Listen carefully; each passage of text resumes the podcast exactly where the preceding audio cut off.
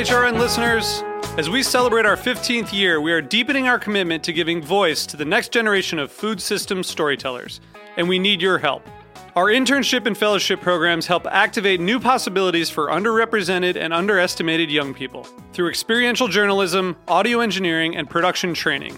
Through these unique programs, HRN helps food equity stewards build essential workforce readiness skills that expand their potential and foster economic mobility. Please consider supporting these critical programs.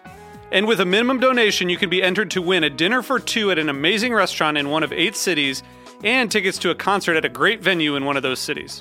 We have incredible partners across the country who have donated, as they also share our passion for helping to educate the next generation of food systems storytellers. Check out heritageradionetwork.org slash 15 to donate and enter to win today. That's heritageradionetwork.org slash 15 to donate and enter to win today. And make sure you donate before March 31st. Thank you. You're listening to Heritage Radio Network. HRN is food radio supported by you. Learn more at heritageradionetwork.org. This episode is brought to you by Wisconsin Cheese. We've been making cheese in Wisconsin since before we were even a state, which may be one reason why we win so many awards for it. It's what happens when a whole state dreams in cheese. Find your next favorite cheese at wisconsincheese.com.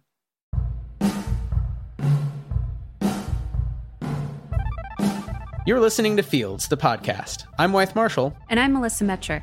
On Fields, we're bringing you the stories of people who are working in the world of urban agriculture for money, for fun, for art, for justice, to feed the hungry, to green the city, or to uncover its history. In each episode of Fields, we'll delve into one kind of food that's grown in cities, one technology used to grow, or one project that teaches us something about our relationship to farming in urban environments. Moreover, we'll investigate all the whys behind getting up in the morning and working as a farmer in the city today.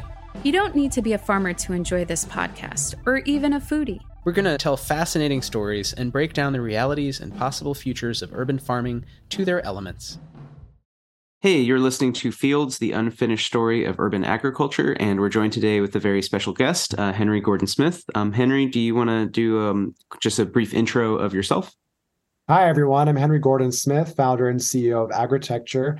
12 years ago this month, as a young political science student, I got interested in climate change and I was trying to find my fit in the sector. So I started a blog called Agritecture about how to use architectural thinking to integrate agriculture back into our cities. With great gratitude to the audience that followed that blog, that kind of emerged and grew into a consultancy as people started seeking out my advice for how to design these farms. They were looking for the data on yields, capex, technologies, policies, et cetera. So we launched the world's first global consultancy focused on urban agriculture. That was in 2014. And we've done 250 consultations in 40 countries, a lot of them urban agriculture related, covering aspects of greenhouses and vertical farms, which have been very popular. We also advise governments on policies, including the city of Atlanta, Dallas, Paris, aspects of New York, uh, New Zealand, Australia, uh, Qatar. And we also advise investors. As the rise of vertical farming emerged, we did due diligence on a lot of the large vertical farming companies and got to understand many aspects of the economics of these farms and their failures, et cetera, and have been the go to due diligence firm for that work. And finally, our fourth client category, our first being entrepreneurs, second, policymakers, third, investors is corporations. So corporations like IKEA, for example, hired us for their global strategy for how to integrate urban agriculture across their 300 plus stores globally, or Coca-Cola, who hired us to understand should they be sourcing from these kinds of farms from a carbon footprint perspective, or various other corporations. So it's been a great privilege, and certainly my team of 12, which are based around the world with our headquarters in New York, are uh, hugely to credit for the amazing work that we've done. Awesome. Well, um, yeah, I mean, your work is is very impressive and speaks for itself. So again, thanks. We know you're you're very busy, um, so we really appreciate you taking the time to talk with us today about um, some aspects of your work and really just we're interested broadly in uh, all kinds of aspects of urban agriculture. But Melissa and I were were talking as we're kicking off our fourth season of our of our show um, about um, really what's going on with the vertical farming, high tech, you know, well uh, capitalized um, companies that we've seen some some recent uh, bankruptcies and, and other big changes in the sector. So we thought, you know, who would would know better than you, um, kind of uh, what it, what it all means, right? So that's just sort of laying the groundwork for one reason. Um, but in general, I'm always very curious about your work, and I know the policy side is something we're also super interested in. So we may just have to bug you again, have you on um, anytime you know, for another update part of our mission to share as much knowledge as possible because we know that we can't do this alone. So we really strive to be transparent, honest, and catalyze not just our impact, but the impact of our audience and all of you listening. So I love to share and be a resource. It's no problem. It's my pleasure. Mm. Excellent. Um, well, thanks a lot. Yeah, yeah, Melissa, take it away. Um, Henry, I do I do want to ask you just um, you gave us such a good introduction. Um, I but I was wondering around 2014 when you got interested in this work, what was going on in the world? What what were you thinking about? What drew you to, you know, focusing on indoor agriculture and you know hydroponic and vertical systems, soilless growing? But what do you think was going on specifically around that time that all of a sudden you were interested, other folks were interested. You mentioned climate change. I know that might be like you probably get this question all the time, but just specifically as we're looking at like a time lapse or a timeline, what what what sure. was happening then? Sure. So there's two questions there. What catalyzed interest for me and, and what yeah. was for, for the sector overall? So on the first one in 2011, when I was a college student studying political science, I had a professor, Dr. Raul Pacheco Vega, who was an expert on water wars. And this blew my mind that there are these um, actual physical conflicts, wars, and actual political and economic conflicts over water resources. And I really thought this was incredible. This wasn't on the news. Just the decades of wars between the United States and Mexico, or even the political battles between Canada and the United States. Or we can look at many, many other even more scarce regions in the world and what's been happening. Literally, countries have been cutting off water to regions since the beginning of, of, of civilization. And, and these things are relate to environmental security, which is what became very a big passion of mine at that time. And so I wanted to dig deeper into that. So actually the beginning for me was about water and water security. And actually my only academic published work is about the myth of Canada's water abundance, just to show how I'm trying to unravel what's under the surface. Now, when I started Agritecture as a blog, I also had two other blogs and one of them was focused on water, but Agritecture just became much more popular and it was more interesting to me as well. And it really brought in the food, water, energy, waste nexus. So to me, it was kind of more interesting than water alone. And it was also had so many more data gaps than water did. I mean, agriculture is more complex, there's much more lack of data. And as there was an emergence of technological solutions, which I'll explain why that happened, the blog and my interest sort of you know coalesced into this sort of very clear approach of what we wanted to what i wanted to achieve and, and, and in 2014 when i started hiring team members what we wanted to achieve. So why was this happening in the industry overall? Well i think like it's important to know that cea itself is very old. It's, it's not that new. Growing indoors controlling trying to optimize goes back very very old. But there are some signals of what catalyzes that. I've used that word a lot but what what what sort of initiates that. You can look at the netherlands right? The second largest exporter of food in the world. After World War II, they said, we're never going to starve again, right? So what did they do? They invested in subsidized controlled environment agriculture. So there became this like really viable sort of uh, advanced technologically enabled way to grow so much food using less water, no pesticides in small spaces. And, and that became a, a, foundation for the sort of vertical farming, the more controlled sector that came later, meaning that there was technology, lighting, climate control solutions. There was a foundation that when this interest arose, there were actual technological solutions to select from. So, but what really accelerated it further? Well, I mean, if you go a little bit closer, I think uh, Japan is an interesting example because in, in Japan, you know, it's a it's an island state and it's very technologically advanced and has a has a high population. And in Japan, um, you know, they they basically ran out of forest, and so they said, you know, we're not going to cut down any more forests. So that means there was no arable land left where are these farmers going to go? So as you start to think, well, if we have limited arable land, should we be really growing lettuce on that land? Or are there technological solutions to grow lettuce in more dense environments like vertical farms, or as they call it in Japan, plant factories. So that created an actual commercialization of this technology that, yes, was sourced locally by Japanese technology companies, but also there was a Dutch connection to all of that as the CEA Foundation existed before that. And this is not an exhaustive list. We could go on for hours about the history of this. I'm just highlighting a few milestones. Now, in 2010, a microbiologist professor, Dr. Dickson Despommier, launched, uh, uh, released a book titled The Vertical Farm. And Dickson Despommier, I had the pleasure of him being my mentor at Columbia University, so I know him very well and got to work with him. But this book was a very utopian vision of vertical farming towers in really densely populated cities that would not just produce food, but clean air, clean water, produce all these jobs. I mean, even ideas of animals being grown in these towers uh, were in this. But that utopian idea really connected with the also with, with, with sort of the ethos um, or the zeitgeist of the time, which was you know overpopulation, the climate change crisis on the horizon, starting to realize it. What if we could? What if we can save ourselves through technology and engineering? And what what's more attractive than that, especially to um, I mean this respectfully, but in my opinion, from a philosophical perspective, or I think this is also about the male need to save the planet through engineering, right? Which is also as old as time. So I think it really struck a chord with a lot of men that had been successful in other businesses and had children that were sort of saying, What are you doing about climate change, dad?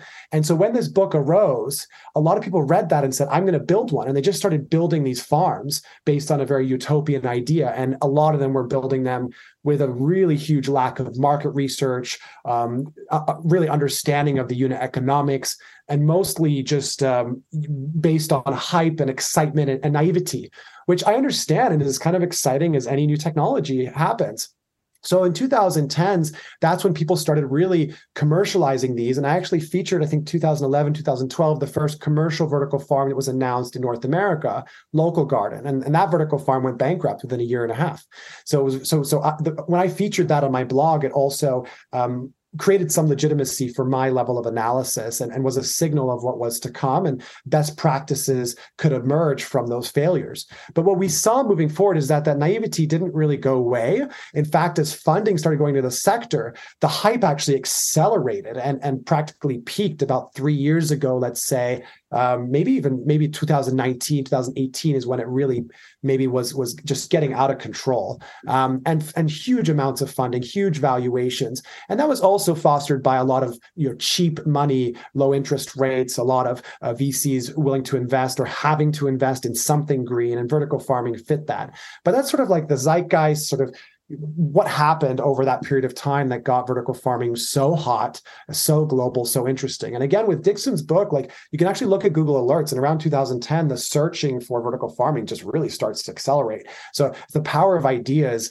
in this digital world is is really uh, shouldn't be underestimated as far as what can be achieved, both positive and negative, when it comes to new sustainable technologies. Yeah, that, yeah. that's so interesting. I remember seeing um, uh, Dr. Dickson Despommier speak, and maybe it was at Columbia.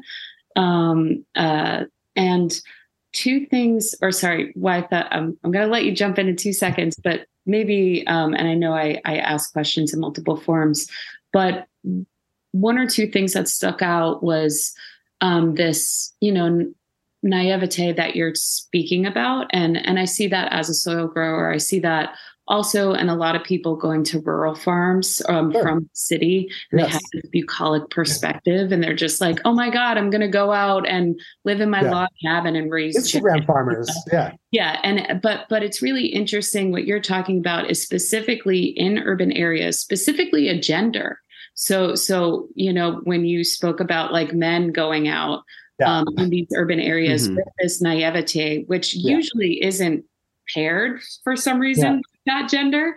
Yeah. Um, but um, yeah. Well, so- I guess I guess I would call it more hubris than naivety in the case of the, the male gender. And again, I, am sure a lot of people are going to be offended what I'm by what I'm saying, but again, I think that there's a, a, historical context for this, which I can explain in a moment. But maybe maybe we can reframe it as a bit of hubris, right? Like yeah. But controlling controlling nature through engineering as a savior yes. complex. Yes and then and then also a yeah this savior complex and and and this idea of like a lot of words that i'm hearing are like solution or like fixing this problem like this larger problem which is you know a, a, huge existential crisis now within humanity that's been going on w- which we had knowledge of since the 1970s which is climate change. Um, but but like these kind of phrasing and and and words of of like fixing this larger issue which is like hey how are we going to feed ourselves? And also how are we going to survive climate change? Which seems like these much larger things and and like a solution like here's a solution or we're going to fix this with engineering. Um, which you know for for in, in my perspective and in my studies i think that's definitely like part of a like solution if we want to think of like solution based things. Um, but also yes the idea of control within these environments and controlling nature i'm going to get a question out of this i swear. Yeah, I'm um, but i'm just kind of like summing it all up. Um, from from kind of my lens. But um but yeah just just this idea of you know here we are in 2023 and climate change is like you know very present with us.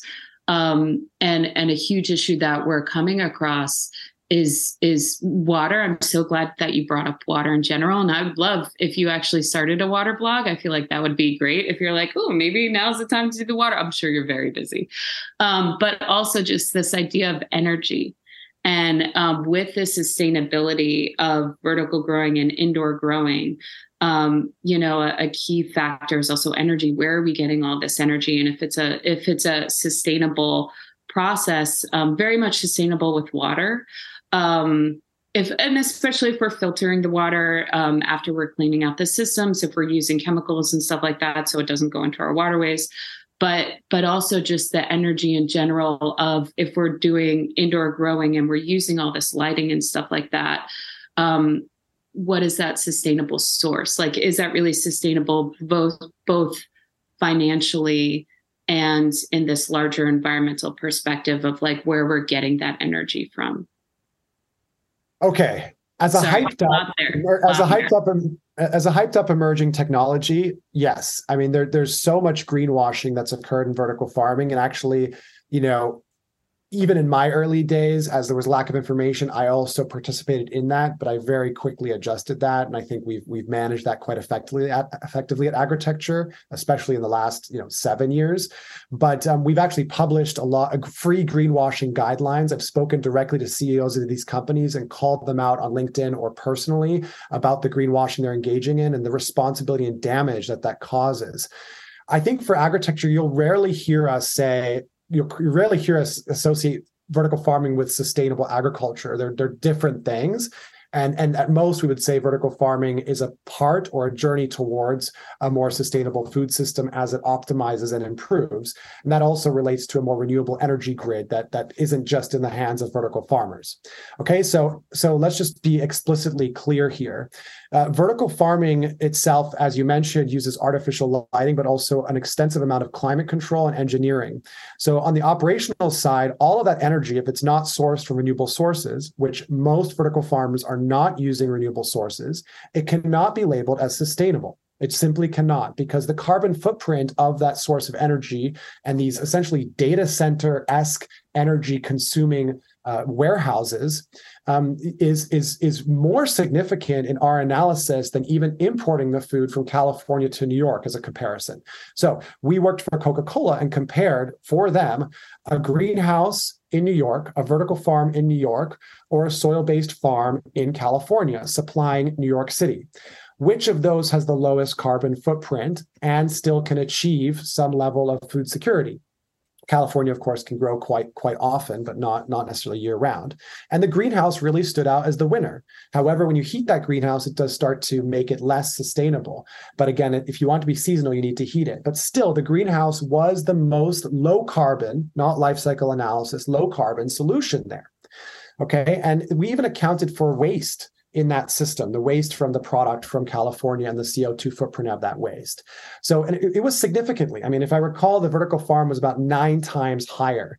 Okay. And we didn't even account for the embodied energy of the equipment. If you look at some of the recent Square Roots analysis on their sustainability, which I'm impressed that they actually published something, the embodied energy of all these materials is also a significant carbon footprint at that initial stage.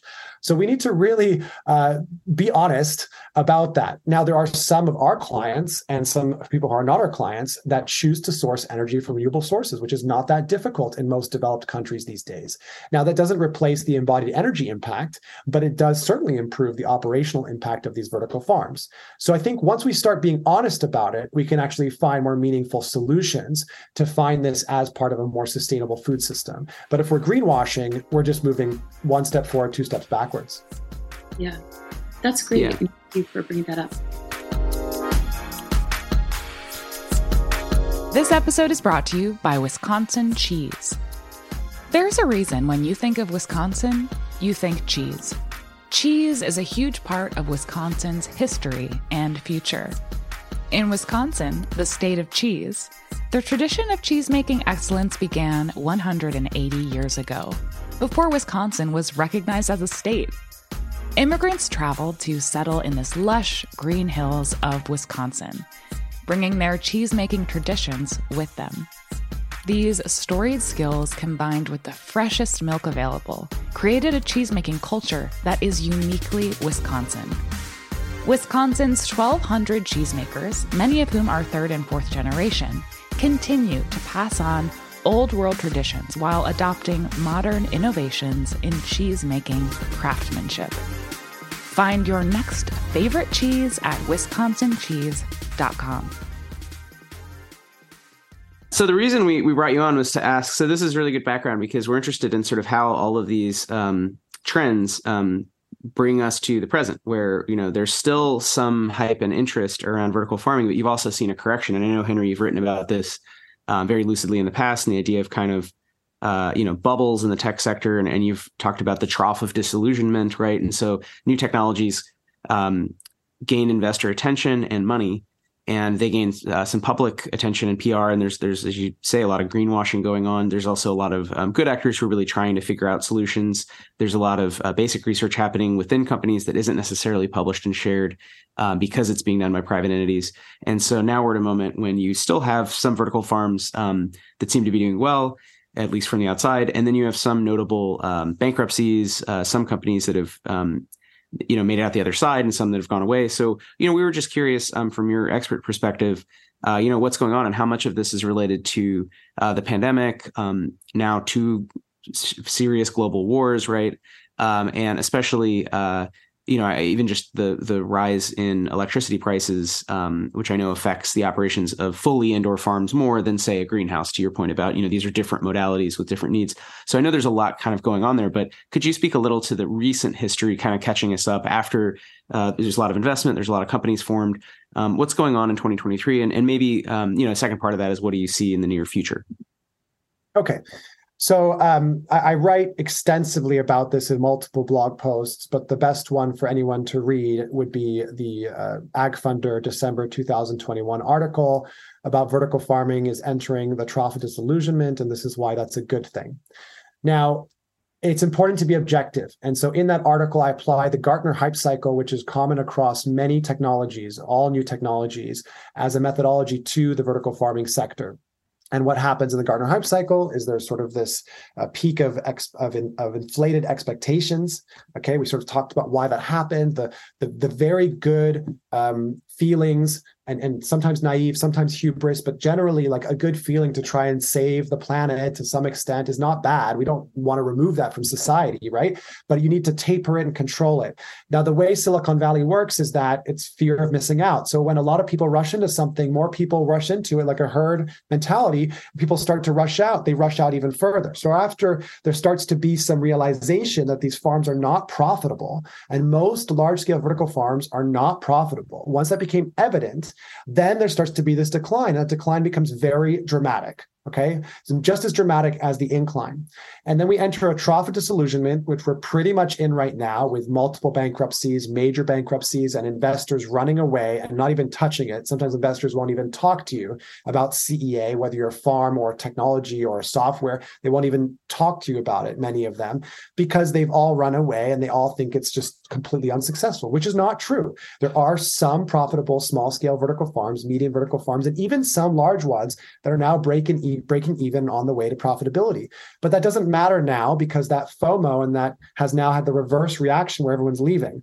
So we need to sort of stabilize things and move into the slope of enlightenment where we find the right fit in this. What does that look like? Well, that looks like okay, vertical farming will be a small part of our food system and can be sustainable in these ways and not in these ways. Like, let's be very explicit about where this works, where it doesn't, what scales, what crops. Let's not to say, let's not use words like um, the future of farming or um, save the planet by buying from our farm or you know we're local so we reduce our carbon footprint without saying where your energy is sourced from. That that time hopefully is over as long as voices can continue to share best practices failures and honesty. It's also very exciting because a lot of people that have lost jobs in this area although that's disappointing have experience firsthand. So their operational capabilities have actually optimized. So new companies that start vertical farms can learn from these mistakes hire amazing new talent. So, in my opinion, it's actually kind of a very exciting time to invest in vertical farming itself because there's so much good talent available that actually knows how to do this. And there's a, a, an ability to still capitalize on the underlying trends, which will make vertical farming inevitable as part of our food system, i.e., lack of water, lack of arable land, extreme climates, rising populations in island states or um, Middle Eastern states, uh, lack of clean food, contamination of food. These are underlying drivers that have not disappeared. So, vertical farming has a bright future as long as we can foster it into this next chapter effectively. Now, why did the vertical farms fail?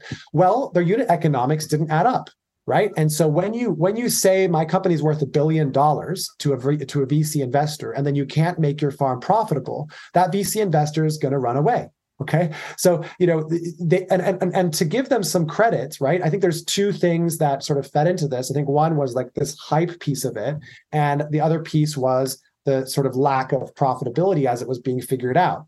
So so i think that those things just sort of hit a, a a point where there were certain signals that accelerated that. For example, in Europe, rising energy prices. Okay, now it's very clear we can't make money, right? If you're if you're losing a little bit of money every month and not really making it, it's like okay, it's a new technology, you're figuring it out. But once that goes to like completely just you know burning your cash, the investors are gonna are gonna run away, right? Even the entrepreneurs themselves are gonna be like, we can't do this, we have to shut down. But that energy price spike didn't happen everywhere. In the case of the United States, I think a lot of this was driven by, again, um, a lack of, of unit economics, performance, and profitability, but also interest rates rising. So when cheap money went away, it starts to um, heighten the problems within any a new company like this. And this wasn't exclusive to vertical farming. So, you know, these companies will make the claim that's like, oh, it's the energy prices that broke us, or oh, it's the interest rates. I think there was something before that, but I do think that secondarily, those things accelerated the demise of these companies. And I think to give these companies some credit, the investors have a huge responsibility in this. The investors, most of them didn't do sufficient due diligence. Most of them invested in companies that they shouldn't have invested in. Most of them didn't understand that agriculture is rare, rarely something that VCs can invest in. And if they're going to, they need to have more slow capital mindsets. And I think if you're putting money into a company, you bear a huge responsibility in that, in checking in with that company and making sure that investment is accurate, et cetera. And these are really smart, intelligent people. But the psychology of FOMO is so powerful that it overtakes a lot of the uh, logic um, that these that these investors should have practiced, and so they bear a huge responsibility for this. And so for them to pull out that money as well is is very aggressive right? And, and, and also not necessarily fair to these companies. Why? Because these companies have been invested in to revolutionize agriculture, right? And sure, that's part of the hype that the companies pitched the investors, but the investors bought into that hype, right? They like it because it's a big story. And that means other investors are going to come in. And when they come in, my value goes up. And then if we can exit, I get this huge 10x return on my investment, right? It's it's it's it's gambling extent essentially it's betting on a horse. When everybody's gambling you got to bet on one of those horses and they just pick the best one they can. Now these companies as a result of that kind of investment which again both bear responsibility they focused on r&d reinventing agriculture. Literally these companies we're, we're having r&d centers that were repeating research and development that was done in the 80s or the 90s just to give the investors a story of r&d like so much wasted money on r&d as opposed to commercialization. And again that's because the investors are pushing them and they've sold the investors on this it's like it's just drinking kool-aid right? On, on we're going to revolutionize agriculture. And, and, and so now it's about commercialization right? Sure we can do some r&d but when you're spending 60% of your budget on r&d you're not going to have a commercial project right? And i think that you know a lot of software companies it's no problem. They can lose money for 10 years 20 years and then they're going to be profitable. But software is not agriculture. We're talking about plants with biological limits. We're talking about food safety. We're talking about people. There's still levels of automation that you can't achieve so I think that that is where a lot of these problems stem from, um, and some of the primary and secondary problems. But again, it's important to know that there are underlying drivers that will make this type of agriculture inevitable. Wow, that's great. Yeah. Yeah. Thanks a lot, Henry. Um, I think we we have and there's so much more to talk about specifically with some cases and examples, but I think we've run out of time with you if I'm if I'm right. Uh, so yeah, no, I can I can extend, but it's it's it's it's fine if you if you would like to stop. It's fine. My next call is internal, which is why you know I'm happy to to continue. If you would like more from me, um, it's not difficult to move it. But if you have other commitments, it's also fine. And I just want to add the layer of this thing I mentioned about the hubris. Because again, I'm not a sexist, but if you look at most of the companies, they, they are run by men. And again, anecdotally, I've heard a lot of them in, in some articles talk about their children encouraging to go to climate yeah. change. And so I go back to history and the Hanging Gardens of Babylon. King Nebuchadnezzar, he married this uh, woman, the myth goes, that was from a, a, green area. And when she came to Babylon, she missed the greenery. And so he built the Hanging Gardens of Babylon, not for food security, but to green the city and to demonstrate his engineering prowess through right. this, this project. So I think that is like the same myth that's been repeated through time with various engineering acts including vertical farming yeah and i would just like to add on that from the the you know social science perspective it's not just a matter of psychology and like the male um you know id and, and hubris but which i'm sure is a function of it on the individual level but it, there's also a real structural analysis that there is a, still a patriarchy i mean if you look at most vcs right most politicians yes. they're still going to skew overwhelmingly toward uh, toward men uh, and so you know and ceos right and so the boardroom the c-suite uh, and while that might be changing in certain ways slowly over time um, and not not all men right it's also going to be a certain subset oh. of men so um, if you look at Right. Yeah. If you look back at you know like the amazing work of like Silvia Federici, I mean, if you if you look at primitive accumulation and earlier periods of of agricultural um, technological innovation, I mean, this is a lot of it is is tied to these same drivers of sort of who has money, who has power, and what do they think? Um, how do they think they can consolidate and control that um, going forward? And now we're in an era when you know changes are happening so fast. So as you say, it's it's interesting. Investors are just they have to bet on something, and they feel like they can't miss out. If they miss out, that's actually worse than losing a bunch of money on something that doesn't pan out you know? So they're going to bet on a bunch of different sort of horses here. So it's really yeah. interesting to get your your high level view on this. Um, we should let you go but yeah we should just have you back on and, and you know maybe we could book um, a longer time and, and, hear more about policy and some of the um, cases you guys are working on that are really interesting. Because uh, I think you you know one question I always have is like okay well what are some solutions? What are some positive cases? So maybe yeah. that's just a, a just to get your brain working Oh yeah, yeah, please, yeah please. Mention. And just to just to wrap things up and give yep. one um, sort of plug, if I if I might, you know, I talked about the greenwashing we published. I talked about the research we pub- like. There's lots of things out there for free that we provide to help this sector, whether people listen or not. But I want to emphasize that if anybody wants to know the capex or opex of any greenhouse or vertical farm on Earth, We've now developed the world's first farm planning software where you can input any location, choose from 100 crops, choose your levels of technology, and get that data. There is no excuse in 2023 to build a failing vertical farm because the data has now been democratized by agritecture. So take advantage of that before you build a farm. Take advantage of that before you invest in a farm. Whether you take advantage of that before you encourage policies related to vertical farming. Get the data because it's cheap and available now. Great. Well, uh, yeah, and I and I can speak to it, um, having used that um, software for for work purposes, for modeling and, and, understanding how you even get started with building a pro forma. Where when you're in a business that is so different and changing and speculative, there's different modalities and all that. So it's it's really useful to have just somewhere to start um, for for getting those numbers. You say the real world data. So, um, all right, uh, let's let you go, Henry, and um, Melissa uh, will record again soon. But uh, any last thoughts um, on your side? No, just um, Henry, thank you so much for sharing your expert like expertise and also just like a general background. So for folks who are just tuning in, you know, knowing where we were and where we are now, and also just all the amazing work that you're doing. So thank you so much. Thanks for your time. Really appreciate it. Take care, everyone.